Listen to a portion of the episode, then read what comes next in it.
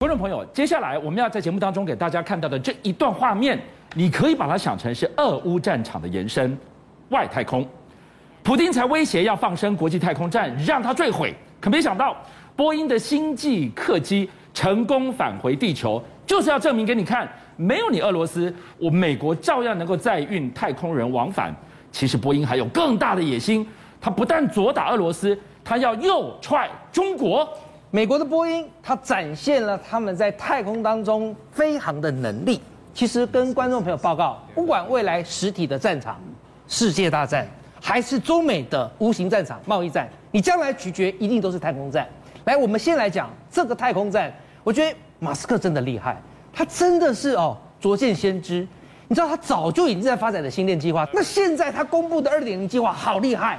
他说我们这个卫星。变大变胖了，那真的跟之前不是同一个量级的。它多大多重？我们先来看它重量哈，重量是以前一点零版的五倍。好，那重这代表什么？东西多嘛？啊，厉害了吧？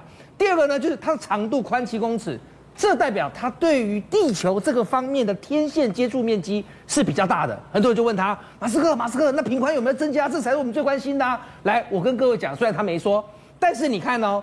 借由我们的 Starship 就是星舰去发射出这个我们说的卫星的时候呢，它如果一次发射一百二十颗，它会是之前猎鹰九号一次发射六十颗频宽来的更广，广达二十倍。所以你说频宽有没有变大？所以这个以后如果在战场上，它只要星舰开过去，卫星咻咻咻往上射，那个地方通讯无阻。你说什么？俄罗斯想要干扰乌克兰，想要让乌克兰断讯，没门。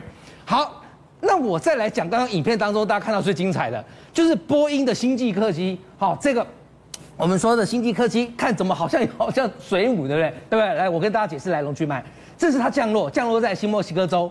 那那是降落伞啊。好，那因为夜间嘛，所以就看起来就是这样的样子。那来龙去脉是这样，波音它等于就是什么？就是我们以前政府的技术商转给民间的意思。它这个星际客机，其实在五月中的时候呢，它最主要是要去模拟跟实验，它有没有对接的能力跟返航的能力。它对接就是它飞上去之后，它火箭把它射到轨道，然后它飞上去之后，它能够跟国际太空站对接，然后完毕之后，它要能够返航啊，就它返航成功了，成功了。那成功呢？这对普丁来讲就是一大打击啊！因为普丁之前不是讲吗？国际太空站我俄罗斯说了算，哪里以后你美国泰国人你不要想要跟我回来，我就不让你回来。我甚至以后我太空站还要让它解体。这个影片就是俄罗斯为什么我刚才说国际太空站说了算？他现在呢还进行了一个他们新的太空站的一些模组哦，他将来要让国际太空站瓦解，他直接说出这样的话，真的是吓死人了。好，那中国呢？中国大陆那边的天宫计划也有也有新的进展。那怎么办呢？这时候美国说：“你欺负我软肋，你打到我痛处，是不是？没有，没有，没有，没有关系。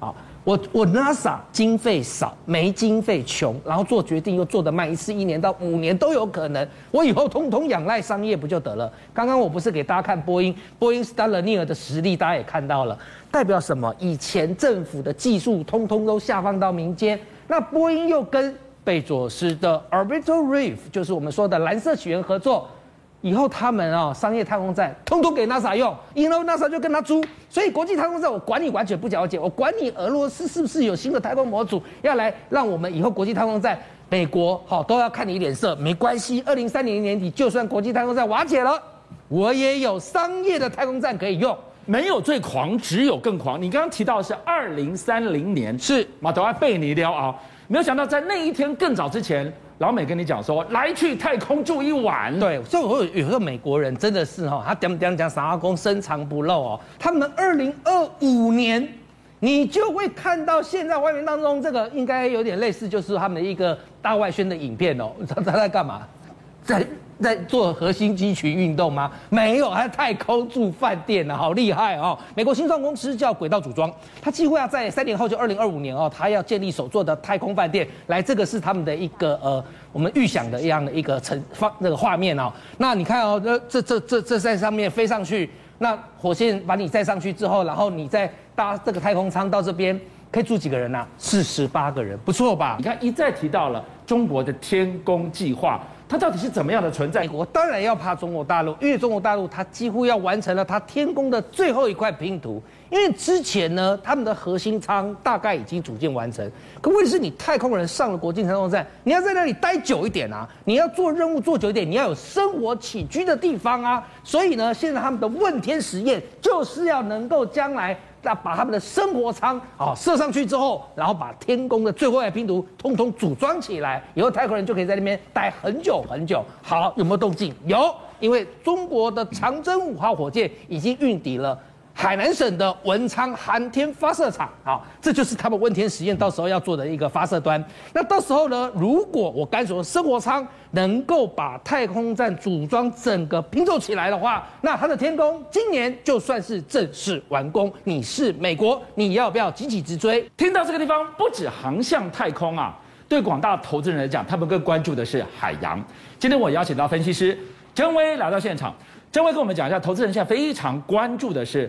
长荣海，七月马上他们就可以领到股息了。那这个也可以说是张国华交出了一张亮眼的成绩单。但是我们在高营收、高获利的背后，却看到了两个隐忧。你可以为我们来解读吗？投资人其实五月三十一号刚开完这二六零三哈长荣海运的股东会，其实大家都非常开心呐、公布你除夕日，而且员工也很嗨，领到哇超过五十六万左右的一个年终中间的重额的奖金，大家都非常的嗨。但是在这里面。股东难道不担心吗？这里面其实有个很大的好处。这次哦，所谓的好处是对这个哥哥派，因为他提到成功的以将近八成这么高的一个幅度通过了减资案。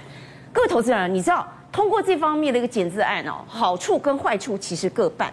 目前市场上有的人觉得它的优点在于说，你知道俊相这里面最重要的一件事情，当减资过之后，而且它这次减资高达六成，大股东他的这个方面的税全部都是免的，好，这个省了一大笔钱。兄弟，我要代记，他的股权会做一方面的稀释，这代表什么呢？接下来如果他们要洽特定人心的力量进来，哎，这就有机会动到江山。这第一件事情，第二件事情是财务非常漂亮成绩单。回归到刚刚俊相讲的，为什么漂亮？各位啊，我告诉你一个简单的数字，你就知道了。如果减资，俊相，你知道它未来减资之后 EPS 会变多少？多少？变成一百一十二元。好好，你知道它原先今年已经是很亮丽了，今年的第一季寡贼。咋个咋高扣你？是，好。如果我减资之后，我到时候可以变成一百一十二块，可是我今年再怎么好，再怎么亮丽，我顶多十九块。对，是不是减资带来一个重大的好处？财务的美化。所以这就是为什么短期之内，大家很多人会去通过这个减资案。可是里面接下来另外一个盲点来了，在这方面我们讲到第二个，长荣海运马上面临的碳费的问题，大家很担心哦。未来你看哦，目前为止全世界大家担心碳税嘛哈，大家觉得碳中和二零五零年哦，台全世界啊各国。家都要减碳，这里面我必须要讲哈，这张国华哈的确是有他的本领，好，他本身毕竟是这个啊带领这个长荣海运啊，他以前最早的 leader 本来要交班给他的，那在这部分他有两个，我觉得是我们观众必须要给他一个重要的肯定的一个部分，他老早就知道原来有这方面的问题，所以他怎么处理？他早就安排了，包括长荣海运本身的体制里面有七十五趴，目前都是已经安装了，就是现在你右边看到的这个塔，呃，这个脱硫塔。这方面的脱硫塔，因为你知道船其实蛮脏的，它排出来的那种重燃燃料的，它会污染海洋。目前为止就是要减排，减这方面的问题，所以他那时候用脱硫塔，虽然成本高，可是目前为止它帮整个长隆海运每年至少减少至少好几百万。好，这方面的碳费方面的的问题，所以这问题现在提到了两大隐忧。第一个是我们谈到了这个碳费即将要上路了，对，好歹我们已经超前超前部署。好，那问题是第二个马上要发生，这是未来事，就是我们讲到了经营权之争啊，这一块接下来。怎么观察？最近每个人都在闹哄哄，看的就是他们长荣家族的这一场大戏。可是说实在，我相信有一个人心里一定很酸了哈，一定很心酸，就是我们张荣发老董事长。说实在，他那时候交给他四个儿子。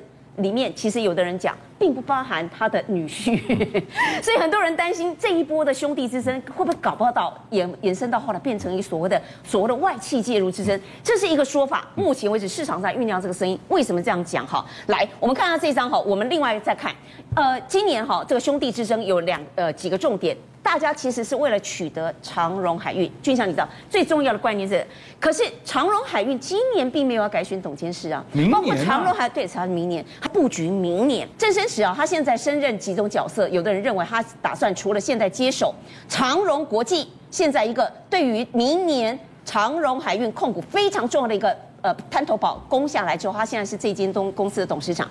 他那时候一上来的时候，他发了这份声明。有的人质疑哈，他这份声明为什么特别？第一件事情，他把他的身份角色地表最强姐夫，他认为他的身份角色他是长辈，什么意思呢？就是高过于。哎，张家四个兄弟的角色，这就是为什么张国华他们这一个部门的这派非常不满的原因。什么时候你变成了长辈？第二件事情，他把别人讲成了彝族，甚至认为要当个统姑，要由他这个姐夫来担任。所以这个这就是为什么张国华那边觉得，哎。